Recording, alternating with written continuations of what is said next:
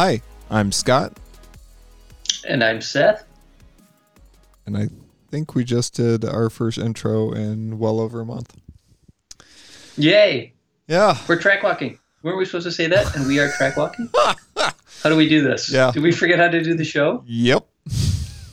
my, my fingers remembered, my mouth does not. So we are track walking. Uh, I'm still Scott. And uh, I'm still Seth. Yeah, probably. probably.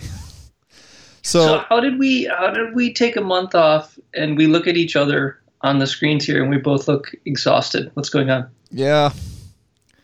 So I think I've realized, and I forget this every year, is there are two times of the year that I am just in a funk. And one of them is understandable. One of them for me is like the month of February. Because in the month of February in Michigan, you haven't seen the sun in like six months. It's cold. You don't remember what colors look like. And you feel like you're never going to be warm again. So February makes sense. The end of July and into August, I don't understand, but it happens almost every year where I just like get in a funk. And Seth, I'm in that funk right now. But how are you?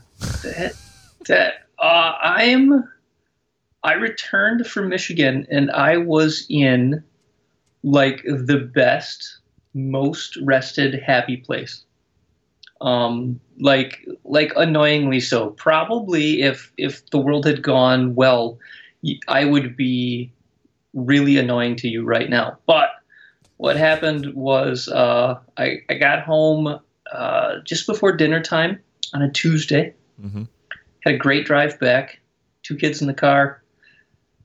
Uh, Wednesday, 10 a.m. Went to the track, got on my motorcycle, did laps, and Scott, I was good. Like Yeah. two months off the bike, I was good. Like second lap out there, elbow down. I was within a second and a half of within a second of like a really good lap without you know really trying. Um, uh, somebody else's. Uh, it's an Ohvale GP2, which is the 12-inch GP bike, brand new bike. There's like a handful of them in the country. First one I've seen. Got to ride it. Awesome. I was better than the owner at it. Like he was like trying to figure it out. I went out there again, like on the first lap, brand new bike, elbow down. I'm like making him look bad. I was so awesome. Why don't people let me drive so their awesome. cars the way that people let you drive their bikes? I know that answer immediately. You're way more likable than I am. Uh, yeah, that has a lot to do with. It. Actually, I think the next thing I'm going to tell you is probably why a lot less agree. fewer people are going to let me do this.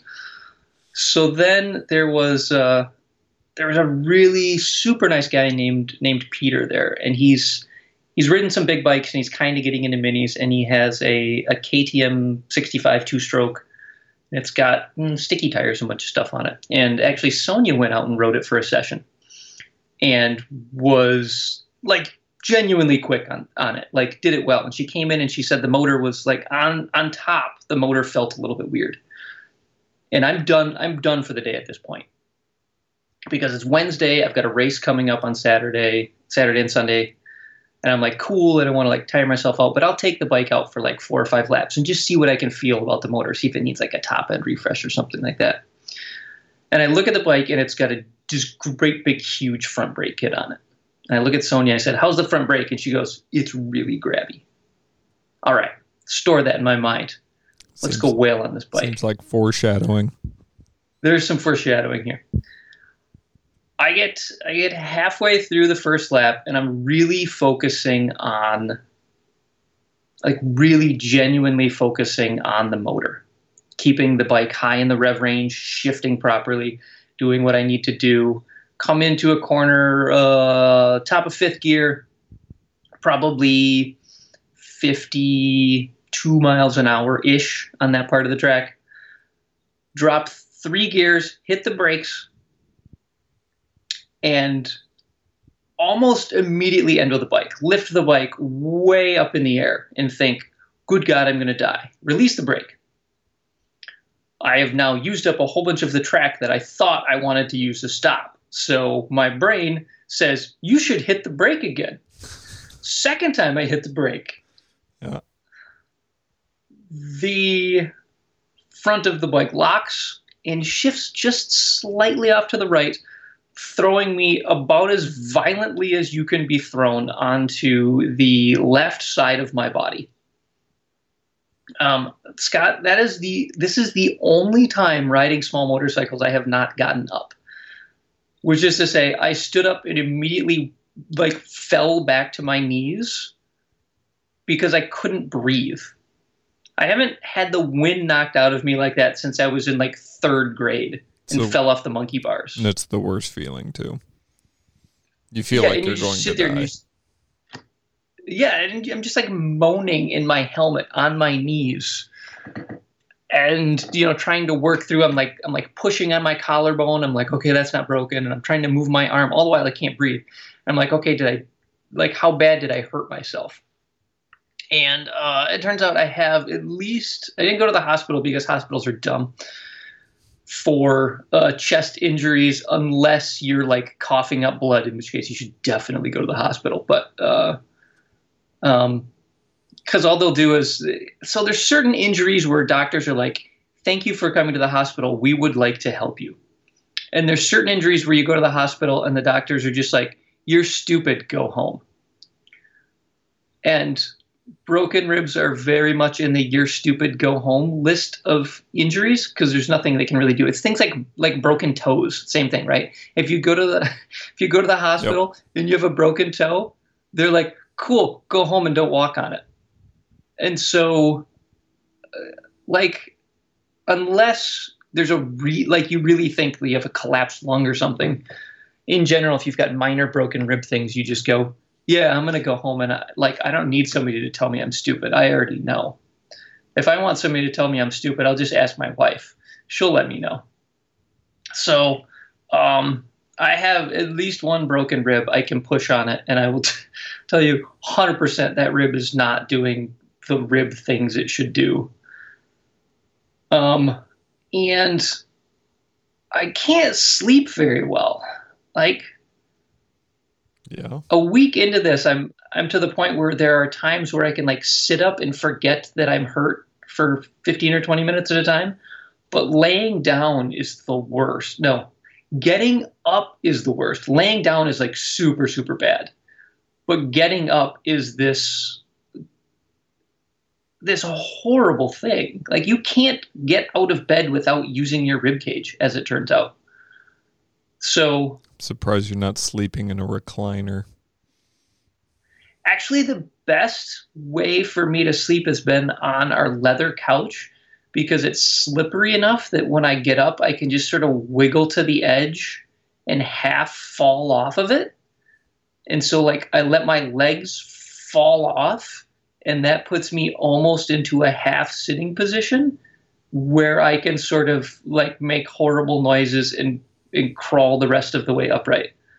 Um, and that's the good way to sleep. So, um, so that's been my that's uh, other than the fact we had a race this weekend. My team did really well. My daughter did really well. I stood around like some dude who was crippled um, and couldn't do anything.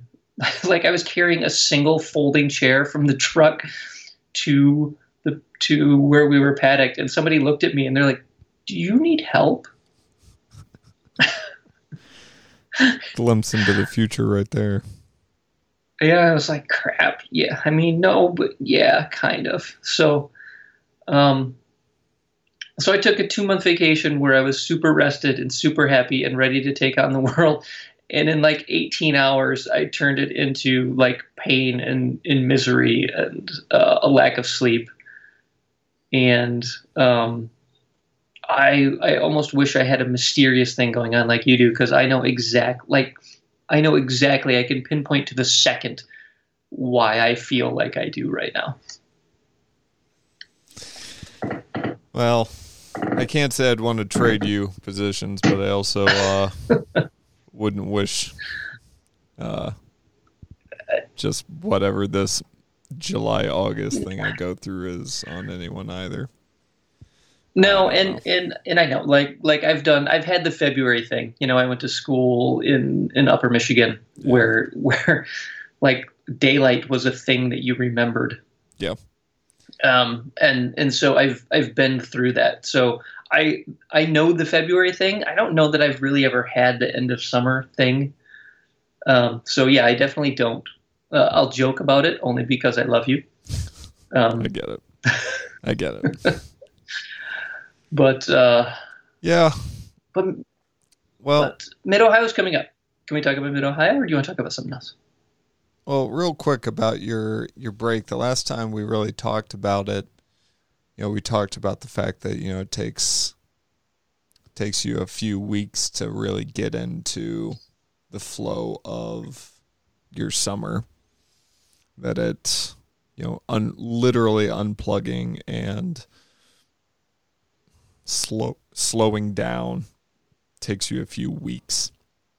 Um, how did you feel like the rest of your break in northern Michigan went? Like, did you have any more progression from there, or what did you notice? Um, it was uh, it was good. There, there's there's sort of two aspects of my summer. There's when it's just the kids and I up there, and then when there's there's people visiting, whether that's my wife or my in-laws or or whatever. And when you add people, um, you always add more food you have to cook and more opinions on things and all of that stuff. So um, that was fantastic. Um, I had a full full week with just my wife and my kids, and my my son who's just turned 18 and was there because he's not working, which is a whole nother story. So I, I actually had my whole my entire family up there. All four kids were there my oldest daughter uh, is a was a historic tour guide at a state park up there. So she was living at our cottage for the summer. The two little kids were there. I was there. My son, who is now fully memeing the living in your parents' garage life. Um, and that was kind of fantastic because I didn't expect that we would ever all six of us be there at the same time again to just sort of hang out. So that was really neat. Um, mm.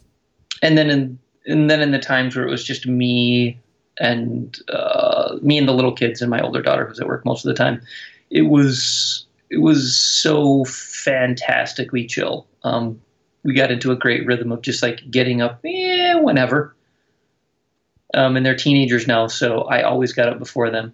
And if I got motivated, I just sort of like grab stuff and go to the woods and work on trails. Come back at lunchtime, see if Sonia wanted to go ride her trials bike in the woods. You know, come back from that all sweaty, jump in the lake, take a nap, cook dinner. It was, you know, it, it was so like good. Yeah, like that was enough, right? You'd be like, no, I mean, I, I, I was in the woods for like three hours and I went swimming, and that's that's enough for today. Sounds so amazing.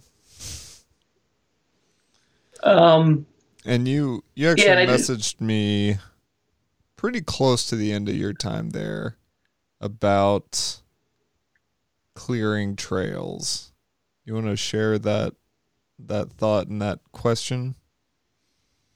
Yeah, so uh, also I got to do like philosophical things, hanging out with my own head in the woods, which is fun. I think anytime you get to hang out with your own head for a while and you get to think about things, it's it's either terrifying or wonderful. Can, and um, can confirm. So, so I've got this reasonable sized piece of property, and it's got I don't know woods being woods. Whenever you have a trail in the woods, the woods try to close the trail off. So any trails you have require sort of constant, uh, some degree of constant maintenance. Um, but also there are pieces of the property that don't really have trails to them.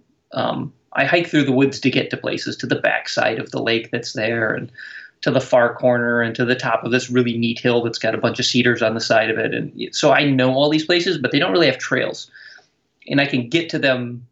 But when I take my family hiking with me, they're like, "So where are we going?"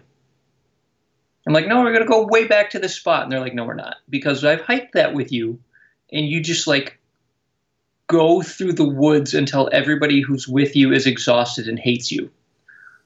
I'm like, oh, cool. So I guess that's right.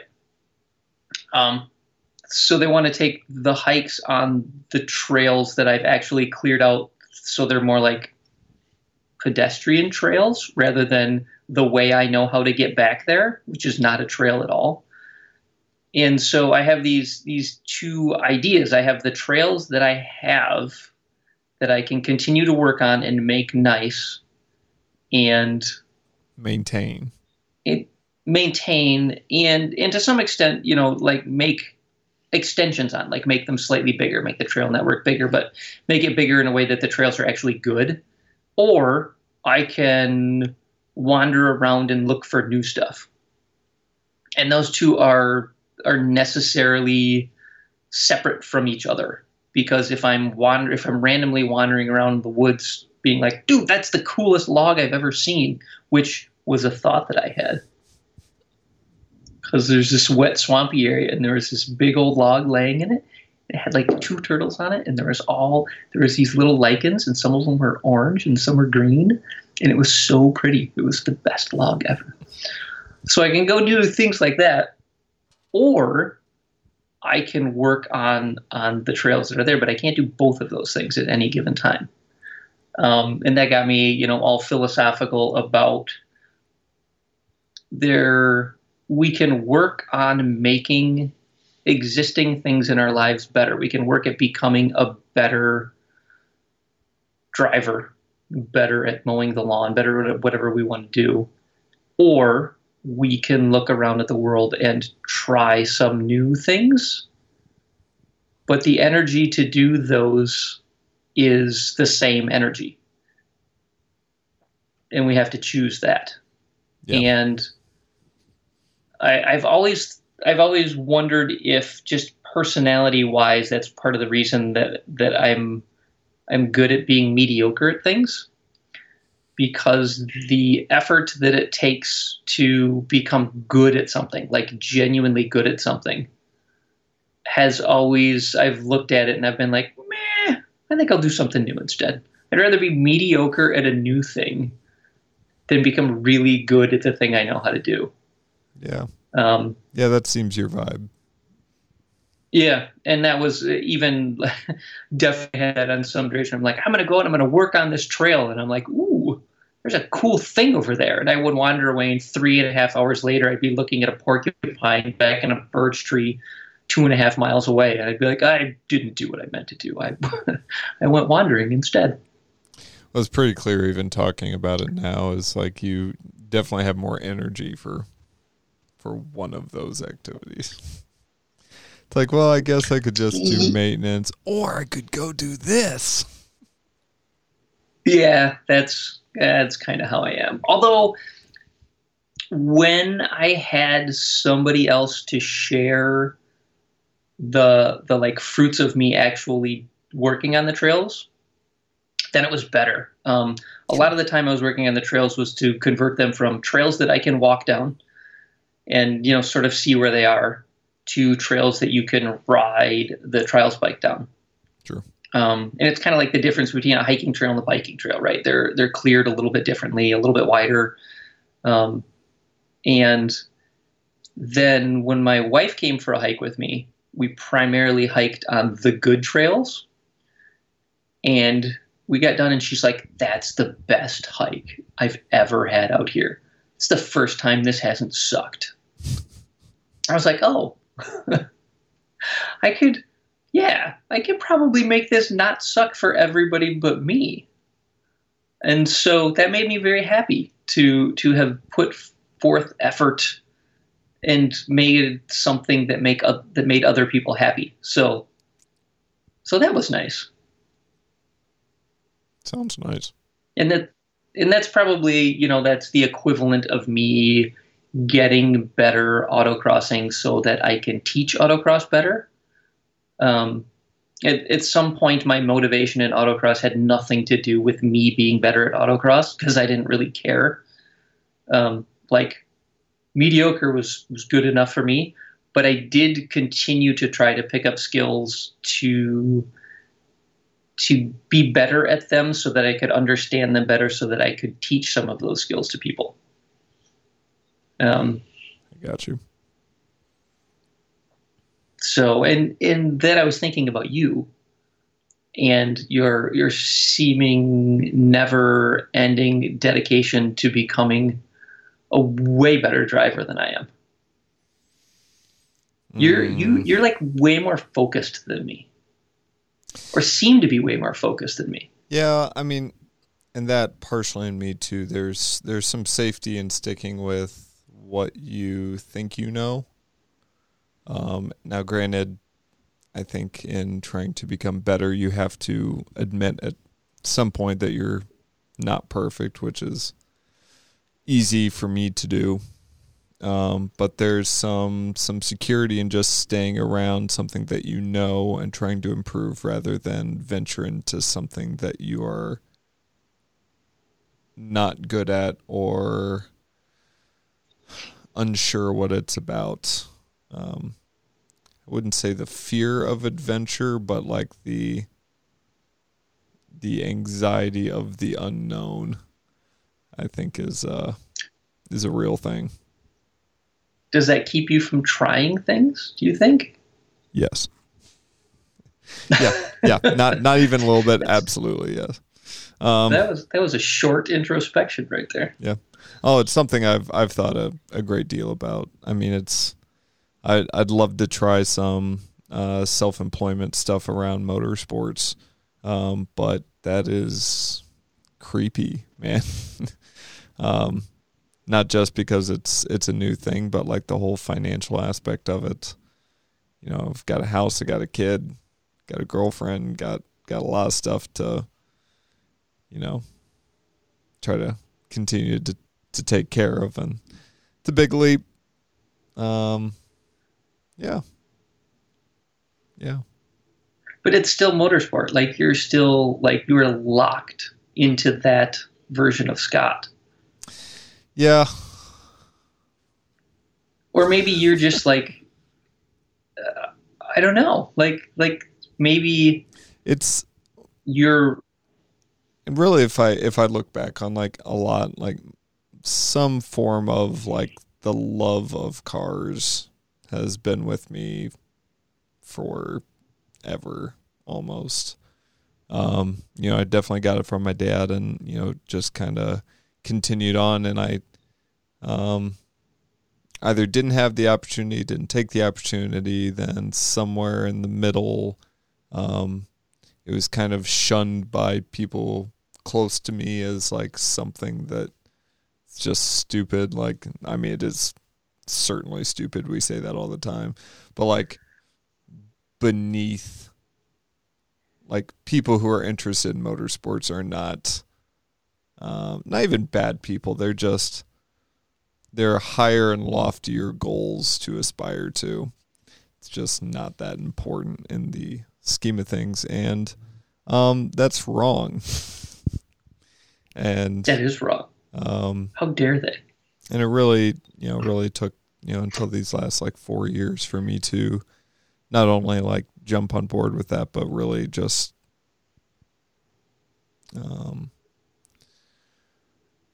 embrace that uh, the notion that motorsports is not only a i think a noble pursuit especially as as we talk about it and as we hope that it can be but it's something I like to do and you know shouldn't feel bad about doing something that I like to do. You have to be doing something.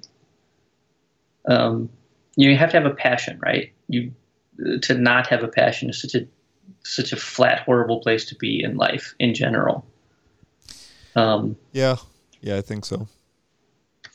And and I think putting value judgments on other people's passions is not a cool thing to do. Um, No, it's more as of a long as they're not as long as they're not destructive, right? Yeah, I mean it's and it says more about the the people making those value judgments than it does about the sport for sure. Right. Um, yeah. I mean it's you know, so I've I've kind of found the the apex of, you know, something that I'm, I am passionate, uh, yeah, something I am passionate about, and kind of the lof- lifelong strain in me of wanting to instruct and teach, and not because I hold the answers, but because I genuinely like to help people in that way. I mean, I was a water ski instructor. I was even before that. I, you know, help friends with various tasks. Water ski instructor, high school English teacher, pastor. You know, it's just like all these like roles that, um, you know, it was just like laying out frameworks and just helping to helping people have conversations and get go farther and deeper and get better and all this kind of stuff. Do you see yourself being a person who is going to stand up in front of a group of students at some point and say, This is my 25th year road racing cars? Jesus Christ. I don't know. Genuinely. it'd be, uh, yeah, I mean, it'd be It'd be pretty awesome. Because we know those people. We know those Yeah. people, right? Yeah. Like you know those people. Yeah, I think it'd be awesome. Um, yeah, I think it'd be even more awesome if I were to be able to do that and like had my son involved somehow, and like Becky hasn't gotten totally sick of me by then. So there's some there's some uh, there's some items I'd like to add to that, but yeah, Yeah, I can see that. But see, I don't see myself doing that. Even when I do now, people are like, "How? Like, how did you get into? Like, why do you race tiny motorcycles?" And I'm like, "All right, it's a story. Let me tell you." it's because it's a long and twisting path, and and it's not about the motorcycles. it's not really. I mean, I love I love the tiny motorcycles, but I can't I can't see myself. I can see myself going like I've been racing motorcycles for you know X number of years, but there's no way that's going to be like I'm not going to be the guy who road raced little motorcycles for 25 years. Sure. That's going to be one of the things that I do, and it wouldn't surprise me if it's an on again off again thing at some point. Um, you know, life will will change. Either we'll move out of Texas, I won't be close to a track anymore, or my daughter will go off to college, and I'll start. I'll be like, cool, I'm gonna go race motorcycles in the woods instead with buddies. Or um, there's this the scooter cannonball. The next actually went by my cottage this year. The what? Um, the scooter cannonball, No, I I, which is something I knew I heard what you said. So there's there's a group of people every two years. They have a coast to coast scooter rally that is Like- like a full checkpoint rally that's timed and scored. Like, are we talking push scooters? Are we talking about electric, motorized? We're we're talking like like uh like Vespas and uh, Honda Sprees and like Yeah. So the the thing is, it's got this whole rule thing, like what is a scooter, and so it has to have like a step through frame and an automatic transmission and all those things that dis, that that make it so it's like actually a scooter and not a motorcycle, right? Because they're very like anybody else, like you have to set a limit to what it is, otherwise it's a bunch of dudes on Harleys driving across the country, and that's you know that's not the point of it. The point is to uh, the point is to have it be somewhat painful yeah, and pure to the ethos of like this is a this is idiotic and we're going to make sure it stays idiotic Driving Um, up a so they driving up a mountain pass in the rain in a scooter does not sound like very much fun to me. No and and this year's route went from maine and it actually came down. It was supposed to go through canada but for obvious it's actually supposed to be the 2020 the 2020 route um, that didn't work. And so it shifted to 2021 um, and it went through Maine, Lower Michigan, across the Mackinac Bridge, across Upper Michigan, and um, there was some road construction between my cottage and town, and uh, we were stopped just waiting for the single thing, and some a hole on a scooter comes blowing by on the shoulder, just like past all these cars. I'm like, what a dick! Like seriously. And then I kind of looked at him, and he's like 12 cars in front of me. He's got like stuff on the scooter, and he talks to the construction guy. And as soon as the guy shifts it from the stop to the slow, dude is like, Whoa! and just blows through the construction zone. Like, you know, as fast as the scooter's going to go. It, it looks more impressive than it is. Sure. And then I was like, wait a minute. I know the scooter cannonball is going on right now. And I looked it up on my phone. And I'm like, sure enough, had I sat there, I could have watched the rest of the riders come by.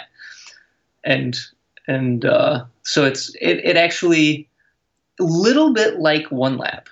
So like one lap goes from a thing you read about in a car magazine to like a thing that you meet people and they do it to all like you get you get closer and closer and closer to actually touching it until you go do it and uh, Yeah. probably horrifically for me this the scooter cannonball got like just one layer more real I was about to say you're gonna go Um, good, aren't you?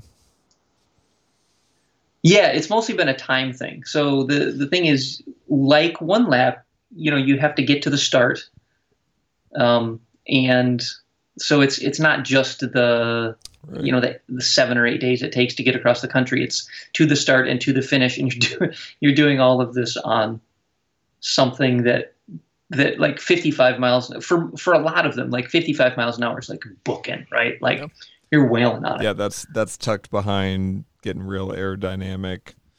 yeah that's that's like in the bubble elbows in yeah and so um so yeah like like at some point it will be how did you end up on the scooter cannonball and i'll be like well let me tell you and i'll start it out with I was a younger man.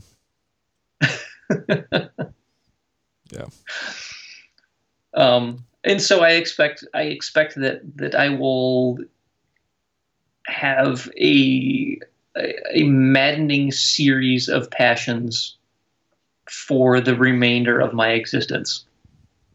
Um and uh, i was talking to my wife about this and she's so incredibly understanding with this. Um like I was trying to like I was rolling off the couch, you know, trying to get up um, this afternoon, and I said, "I thank God." Like before we were married, you'd already had to take me to the hospital, and and you just sort of understood that this was this was me and was probably going to be part of who I am.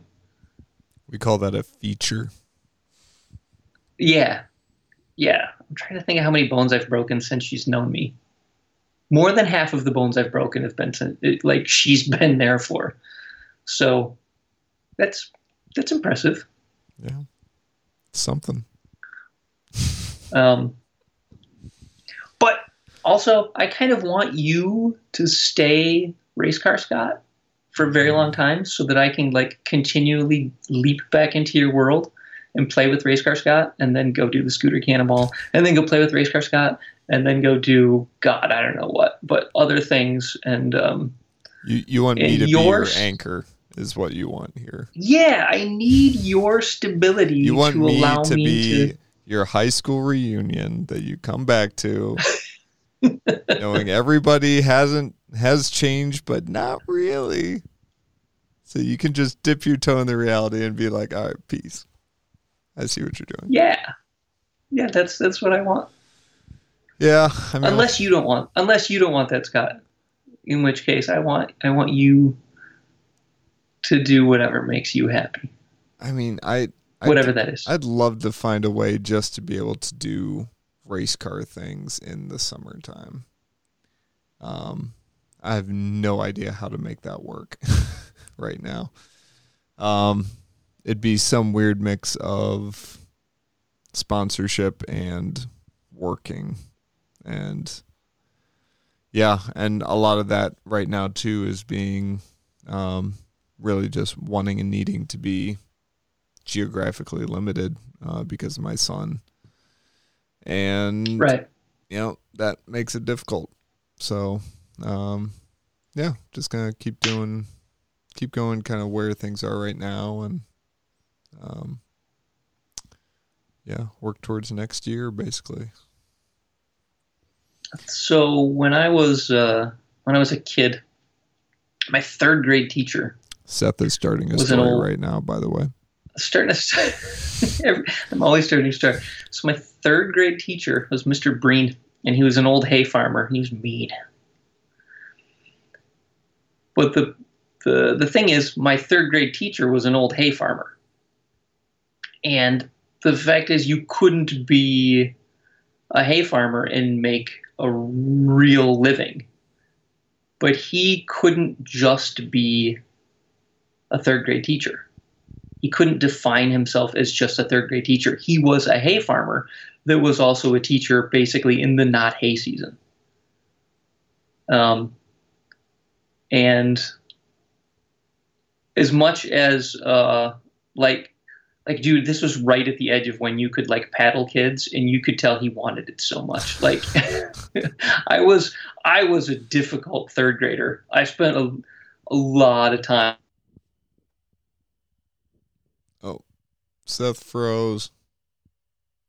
Please hold.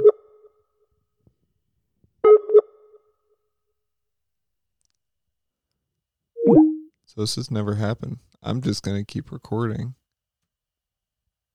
And we're gonna try this again.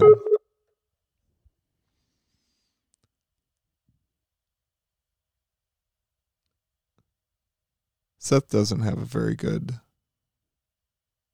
Wi-Fi signal either. So we'll uh, i'm here we'll have to see. Ah, Seth, you're back. i'm back. All right. So where do we where did we leave off my story? Uh, he really wanted to beat your ass. Yeah, he really did. Like like he, he was like ten years ago.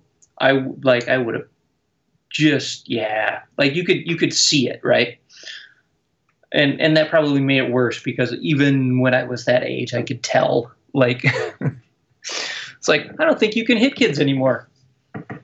So uh, yeah, and uh, and so so he figured out a way to live a life where he could you know pay his bills and have his health insurance and you know make sure his wife drove a car that didn't suck.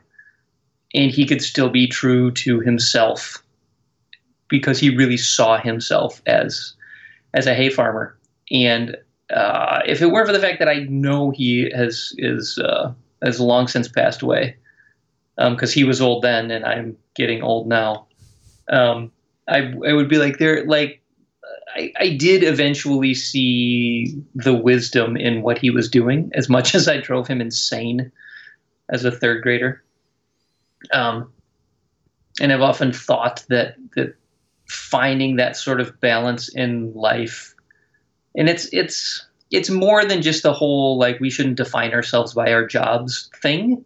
Maybe we should define ourselves by our passions um, which is like a really popular thing to say now, um, even though, uh, I mean, people still have to pay bills, right? So, meh. Yeah, it's a real thing. um, Well, and this was a thing thousands of years ago with bivocationalism. Um, Right. You know, all the supposed preachers and prophets and all those. I mean, they all they all had side gigs. you know, they weren't they weren't just Right. leaving on uh, on manna alone. They were, uh, you know, Paul was a tent maker. Um, you know, there were carpenters. There were um, blacksmiths. fishermen, bunch of fishermen. Lots of fishermen. Um, Yeah. you know, because they had that sea. Um, yeah, I mean, it's not a, it's not a new or recent thing, but I think, you know, I've I've kind of started to look at my my professional work as, in carpentry as uh, what I need to do to be able to afford, literally and figuratively, um, to do the things that I enjoy doing. And you know that's you know it's not a necessarily a very rosy picture um, but i think it's a very realistic one at the same time But how do you keep your your vocation from swallowing up i don't know seth the time and passion? I'm just I'm just saying because this goes back to the trails, right? Like I can't I can't build a beautiful walking trail for my wife and go find porcupines. Like I can't do both of those things. I I'm gonna try to remember that quote. That might be the episode title. Beautiful trails. Should have. I wish I'd had my. Wish I'd had a camera so I could have gone and taken a picture of the porcupine. He was huge. Like, like have you ever been around like a really big porcupine? I've seen a video of a very happy porcupine and remembering that. They get yeah, that thing like reached up big. to the trainer's waist, and that seems Yeah. enormous. Yeah, the one I ran across this summer was a big boy. Like, like the kind you want to like. If you could bring somebody back to be like, you need to look at this porcupine. It's a big porcupine. When I saw the beautiful log, I didn't feel like I needed to. I felt like that was a me thing. I could Sure. just like, like look at it and remember it. But the porcupine, I wanted to share with people. and There's just not really a good way to do that. So, yeah, we're going racing this weekend though. Yeah, yeah. I'm I'm glad I didn't commit to driving to Ohio with a broken rib. By the way. I'm I'm less certain about that because you're going to be the only one from like our circle who's not going to be there. Because Tim is coming, Brian is coming, Pete is coming, Bob is coming, Becky will of course be there. Um, Dalen's even going to be there. yes, um, so pretty much everybody except you. I know. I know. So flights are probably cheap. Yeah, what I really want to do right now is put myself in an, in an aluminum tube with everybody else in the country. Options. I know. I've I'm been saying you yeah. have options. That's what I'm saying.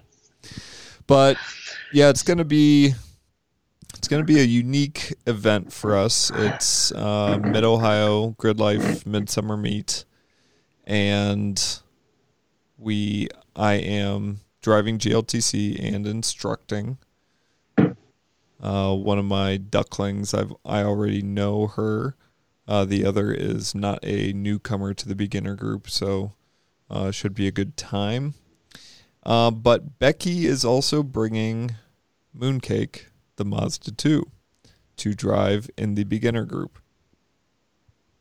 So okay. we both will be wearing two hats this weekend. That is a new thing.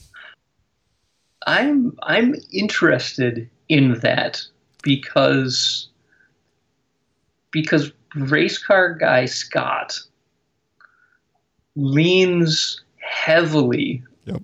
on crew chief Becky. It's it's been a two way street. Not only do I lean on her, but she actively this metaphor is gonna get weird. She actively pushes me away. So like as she's working on the car, she oftentimes doesn't want me to help. So we both have created we I this feel like we should do help in air quotes there, but you know. Yeah. So it's gonna be it's gonna be interesting. Uh, Tim is going to be there, and you know we'll be able to to help. I'm sure. Uh, we're hopefully gonna paddock with Brian, who, being the free soul, free spirit that he is, uh, doesn't really do car prep. Um, so I'm sure we could bring him over to help with something if we needed to. Um, yeah, uh, have him check his have him check his oil yeah. and because he's not as good at that as he, really is what he needs to check now. Did you hear about that? I did not hear about that. What did he do? Um, well, the place that apparently changed his oil didn't tighten his drain plug. And in the middle of, I think, a qualifying session at PPIR, um, he came in early because he knows some white smoke out of the back of his car. and he thought it was rubbing or something like that. And by sheer grace and the miracle of God, it wasn't until he was very close to his paddock spot did the plug actually fall out and all the oil drain out of his because had that drain plug let go on the banking, he would have ruined everything forever. Yeah, that that would have been a, that would have been a motor that would have been that would have been a lot of trouble. So, yep, so that happened. But he's going to be coming. Um, it's his first time there. It's Becky's first time driving. She hasn't even taken a ride around the track yet. Um, Okay. I'm going to set a new personal best. I'm just putting it out there right now. Right meow. Um, All right. and I think my previous best is like a 140, like mid or low 140. So we'll see. Uh, it's supposed to be dry all weekend. Um, That was going to be my next question, but dry's good. yep. And we've got practice qualifying race one on Friday, race two, then the top 10 shootout, then race three and four on Saturday. And then they're doing the street tire shootout, which is like a no points race on Sunday. And we'll kind of have to see how our tires look if we're going to, if we'll be running that or not. So it's a front, kind of a front loaded uh, for the Miata. And then Sunday's going to be HPD heavy for, for Becky. So yeah, it's been, it's been a while. Haven't driven since Honda meet uh, where I did set a new personal best. Of course. And It's been your theme this year, right? yeah, yeah, maybe. I don't know. Seems like it. Yeah, I'm starting to trust trust that it, this car breaks now. Like, well, yeah, in both senses of the word, but like actually, like comes Right, to a Right. slows down well. Um, and really starting to trust that more. So we'll see. Um, looking forward to it more. I like these three day weekends because it's not just like, all right, let's set up for like a brief two night stay. You know, we're actually there for three nights and can kind of ease, not ease into it, but like, you know, you're going to be there for a few days. So it's going to be nice. Looking forward to it. I'm gonna miss it. I'm gonna. I'd like. It's, it's not. I. I want to be there, and logistically, uh, I don't think I can make it happen. I gotta. Um, I have to. I get to drive up to Iowa to help my daughter move into uh, her first actual house after having had to live in the dorms for three years at a couple different colleges.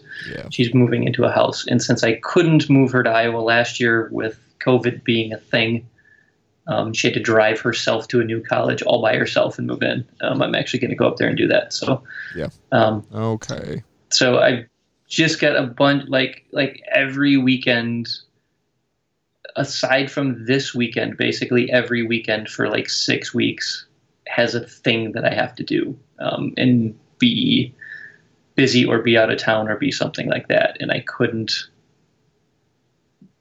I mean, aside from the fact that I, like, watching me get out of the car right now, it's like, oh my god, is that guy a hundred? Why is it taking him so long to get out of the car? That's not safe. Did your dad have you when he Um, was 60?